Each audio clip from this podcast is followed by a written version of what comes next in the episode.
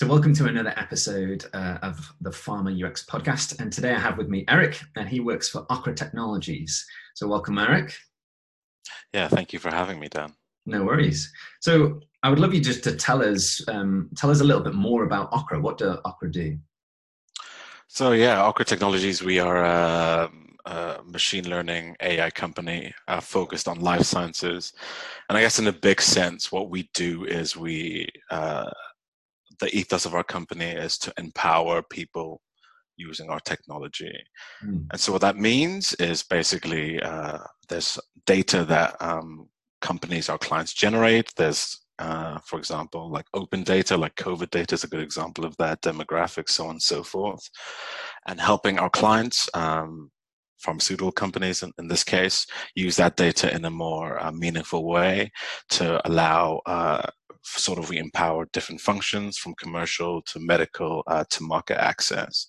Mm. So in a roundabout way, it's allowing better insights that's going to lead to sort of better outcomes and uh, for uh, the companies and obviously for the patients. Yeah, definitely. What what was your like personal journey into the whole world of AI and mm. machine learning?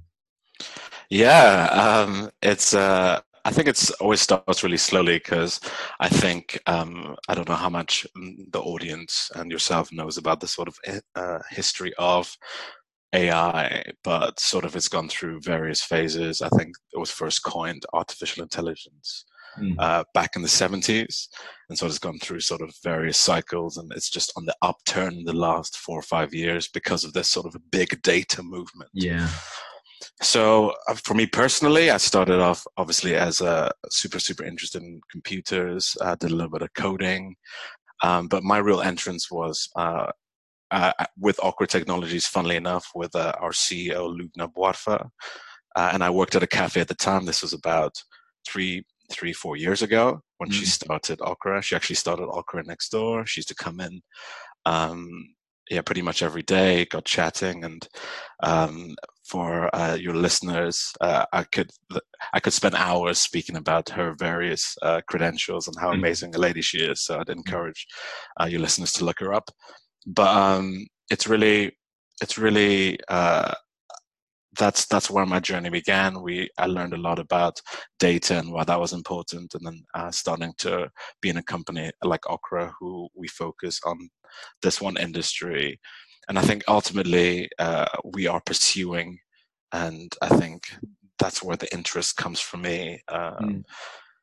Allowing data to really start to uh, allow, and I'm I'll go into this a little bit later on, but how we can allow patients to be better served with mm-hmm. with the medicine they need because there's various sort of things that I'll probably go as far as broken with the way our healthcare is set up today. And uh, that's ultimately what our mission and our technology ultimately is trying to do. Awesome. Thanks for sharing. And what would you say are some of the misconceptions or unknown realities of AI? Mm, yeah, good question. Um, I think I have lots of the fun thing about working uh, in an AI company of sorts is to sort of deal with it every day, uh, its various intricacies, and to really communicate and talk to uh, people about it. Mm. And what is the biggest misconception I see is sort of around AI and robots and replacing human human yeah. beings and being sort of self-aware and all that interesting stuff uh, and i'm sure there's there's incredibly in terms of advancements of what computers can do and uh, how they're deployed in our everyday lives without us really knowing mm. we're pretty far away from that reality yeah. so um, as we start to understand as i started to understand a little bit more about what is needed to build models that uh, even approach uh, the level of con- cognition that human beings kind of take for granted. Mm. Mm, and I think there is some truth to it in the sense of there's going to be some industries that will be automated. But um, I think that comes back to the ethos of our company and the ethos of my view personally on mm. artificial intelligence. And it's about really um, machine and the machines are very good at specific things like yeah. high computation, going over and over uh, really um, sort of specific tasks. Yeah. But human beings are great at socializing, sort of uh, understanding how things uh, happen in in terms of the general scheme of things, mm. and how bringing those two things together is really where the juice is. And a great example I, I hear over and over again is uh, with AI and radiology. So obviously, with image scanning, and we can sort of there's models that can start to, if you train a model over sort of billions and billions of images of of, of sort of scans, mm. pathology scans, radi- um, sort of X-rays, yeah. uh, machines can more readily identify much quicker rate what specific, for example, cancers exist in these images much better and more precise than human beings. Yeah. Um, but it's really we start to find the real delta and the real sort of um, the real benefit for patients is when they start to work together, because obviously um, it's important to identify the cancer, but I'm sure as we know the industry that we work in, sort of identifying um, the specific disease is only really the step one of mm. the process of well-being. So yeah, that's that's just my view on it. Yeah, it's not a replacement; it's very much an enhancement, isn't it?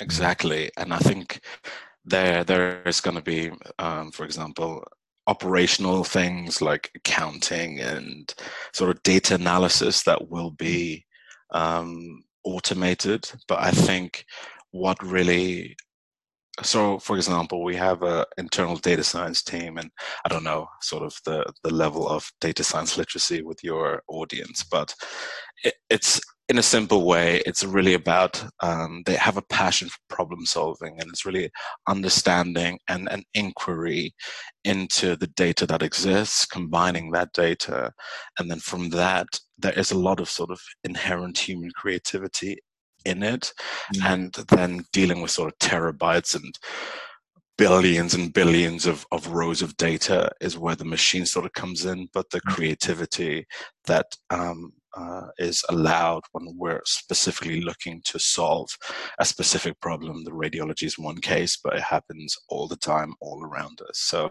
mm. uh, 100% agreed yeah yeah and it's about taking all of that big data and those buzzwords and, and really refining it through to what is like actionable here what can we do with this stuff exactly that exactly that buzzwords. how do we actually like best identify the right use cases for using something like machine learning or, or ai mm.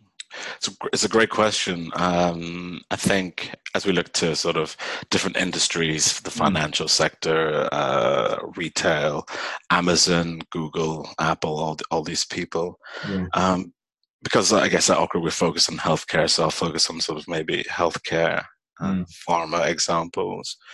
And in terms of understanding just the the siloed nature of uh, pharma businesses, how we try to keep the medical and the commercial bit separate. There's a firewall between them.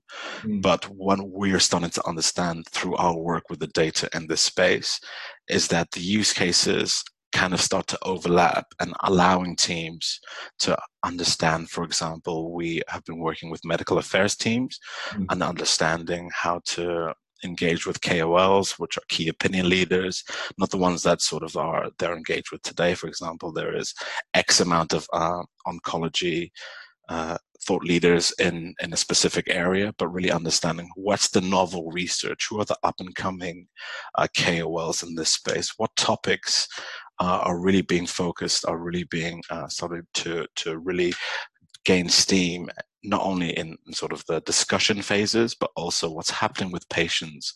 How is that reflected in the sort of disease prevalence data?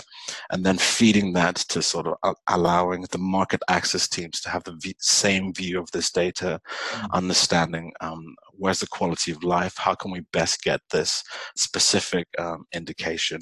How can we start to get this specific drug into the uh, hands of the right people and then bringing the commercial side of the business how do we actually start to deliver that on a continuous basis mm. and data is allowing us to do that much quicker and more precisely than ever before and fundamentally that's the real value of artificial intelligence Yeah. And so that's the use cases are, are, are many, many. I could be we could be here all day, but yeah.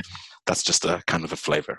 Mm. With that kind of uh, flow that you have there and the the benefit that you bring with introducing something like AI and, and machine learning, mm-hmm. where have been the, the best applications of it? Like what kind of examples have you seen where it's worked really, really well in the pharma, healthcare kind of space? Um, yeah, the best, uh, I think, again, referencing, I guess, our, our work, because uh, I see it every day, is, uh, for example, one of our clients is uh, really, really um, established in the MS, the multiple sclerosis um, mm. space. And as we know, with COVID, face to face has been heavily restricted, yeah. which means that telehealth has has has been uh, has been highly adopted, but the patients that are seeing their doctor on a sort of monthly basis have um, not been able to do so. Mm. And so allowing not only so understanding who these patients are and what the histor- the historic interaction has been with their medication, but understanding that, oh, okay, we start to understand in the in the areas of sort of high prevalence of COVID, we start to understand, okay, there's some comorbidities here. So we start to see that the uh, the the patients that suffer from MS are actually more susceptible to COVID. So understanding how can we allow our client to better serve the patients in the most effective uh, affected COVID areas and understanding that not sort of just on a sort of a grand scheme sort of having that in a in a spreadsheet for example or having it in a uh, in a sort of dashboard and saying um, from head office this is who we're gonna this is where the areas are and then having that very static it's having that on a refreshing ongoing basis that's allowing us because as we know with covid it's moving very quickly it's mm. very very um, and as we know with the l- latest government shutdowns and there's curbing and it's about being as agile as possible mm. and that's this is what's able what i guess serves the mission of, of our clients to better enable them to get the met the medication that the client the their patients need uh, where they need it most and i think that's a use case that we are very very passionate about we're working very hard on. It's mm. very challenging but um, yeah it's it's it's really it's really great. And i think one another sort of grander for sort of more long-term use case is around clinical trials. So um, and we obviously we understand that as we clinical trials has been even bigger than before with the whole va- with the whole vaccine understanding phase one phase two phase three. But when we actually start to look at the numbers, start to look at the data, uh, the patients that are actually being served with specific indications that get approved um, by various re- regulatory bodies mm. are only the medicines only tested on a fraction of, of the patients that it's actually going to serve. Mm. So allowing that data piece uh, uh, in in in the pharma industries is known as real world data, and there's been obviously with the big data movement, there's been a huge move towards that. Mm. But understanding how can we not serve just the middle of the bell curve, but started to engage the more long term, long tail understanding. Okay, with the specific geography, you're understanding sort of um, genetics, um, ontology, uh, epigenetics, all this like uh, big big, interesting stuff, but yeah. bringing that all together in one place to allow us to actually deliver medication that is just going to be better. It's going mm. to be more efficient, and it's going and ultimately it's going to help us deliver better medicines to, to patients and that's a use case that we're i know i'm very passionate about yeah Awesome. So, kind of grounding it a little bit to mm. you know some of the agencies that are in pharma or healthcare. Mm-hmm. What are some of the opportunities for for them right now? Yeah. So, um, in every sense, at the moment, is probably uh, is the big data thing and mm-hmm. engaging with that data that's going to enable us to build better solutions um, is is ultimately is going to be the in our industry the next five to ten years is the way we see it is the way i see it yeah. and how i see that playing out is then enabling us not only to have access to easy access to all this grand data set but i think you pinpointed it perfectly earlier on by saying it's not only just crunching the data, which is significant in and of itself, mm-hmm. but it's allowing us to understand, okay, what do I do because of um, of the the realities that exist. Mm-hmm. So understanding how can we deliver uh, better content, and how can we deliver because as as we understand uh, with businesses like Amazon, uh, it's not only just their sort of mainstream products that sell very well, mm. but it's also understanding the long tail. I've just I spoke about that in the clinical trials. Mm. But how can we deliver, for example, um, we all know uh, HCPs, again, with COVID, severe, severe face to face restrictions. They're engaging more online. There's data being generated from that. We understand how people want to be communicated with. We're understanding that much better. We then can drive content, or we can drive, drive engagement, or we can drive um, better information mm. to our, our customers through the data. So understanding, okay, so if this is the channel that they prefer, um, I don't know uh, what your conversations have been like in this space, but omni-channel has been has been gaining real steam. There's significant barriers to actually executing that in our industry, mm-hmm. but data is going to be a huge part of that. And agencies that engage with this data and are proactive about um, engaging with this new reality as it is are the ones that will succeed. Yeah, definitely. And on the flip side, if we go to the pharma side, what do you see some of the um, kind of benefits and some of the opportunities that they can have? We've kind of brushed on some of them, but if we go a little bit deeper on specifics for them. So, in terms of what they can uh, benefit from using using artificial intelligence, yeah, yeah. Yeah, again, I think the biggest one is uh, allowing just the cross-functional nature of of of the business of the the way we approach um, how they get medicines to patients. So mm-hmm. spoke about a little bit earlier in terms of understanding med affairs and market access and, and the commercial piece. But if we start to understand, okay, this is a molecule that is gaining traction Mm. um, in hematology, for example, or again, maybe key, maybe focusing more key for the moment respiratory.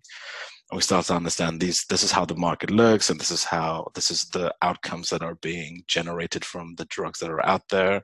We start to reference clinical trials, historic clinical trials. We start to understand, okay, so this is so we understand it's it's taking much longer and it's more expensive for um, organizations to actually get drugs to market. Mm-hmm. And back in the day, um, and I'm not even talking about that long ago, about 10 years ago, is you would have uh, very heavy reliance on, on blockbuster drugs, mm-hmm. and that's becoming more and more expensive to generate. And as we know, as I spoke about the clinical trial piece earlier on, it's actually not leading to that great outcomes because as the many many many patients are being ignored and are falling through the cracks mm-hmm. so at, at the more efficient we can be in sort of the drug pipeline and then we understand who the thought leaders are we understand what the pricing and we can start to uh, really engage with value based medicine which mm-hmm. again in the next sort of generation will be the way things are yeah and then understanding okay so I get I talked I talked about what the benefit is for agencies is about delivering if uh, your customers are engaging with your um, medical content. For example, I've, I've downloaded your latest sort of white paper on a, on a on a therapy area I'm really interested in. The value, for example, with a face-to-face engagement with a sales representative is completely shifted because mm. in the past that's what the content I'll be delivering. But if I know that already, I've got to understand as an organization, okay, what other value can I bring here? Mm. And so understanding the data and understanding what's meaningful about that data and then a, being able to action that and execute that consistently that is going to be what the real value is for the organizations delivering better hopefully faster development and more sort of efficient development mm. and, uh, and obviously this is why we're in the game right for mm. um, for better patient outcomes amazing great So, who really inspires you in the industry? Mm-hmm. Yeah, good question. Yeah, there's lots of uh, there's lots of amazing people in the industry, which is which is um, which is amazing. So uh, a big a big fixture. Love his content. Love everything the company's doing.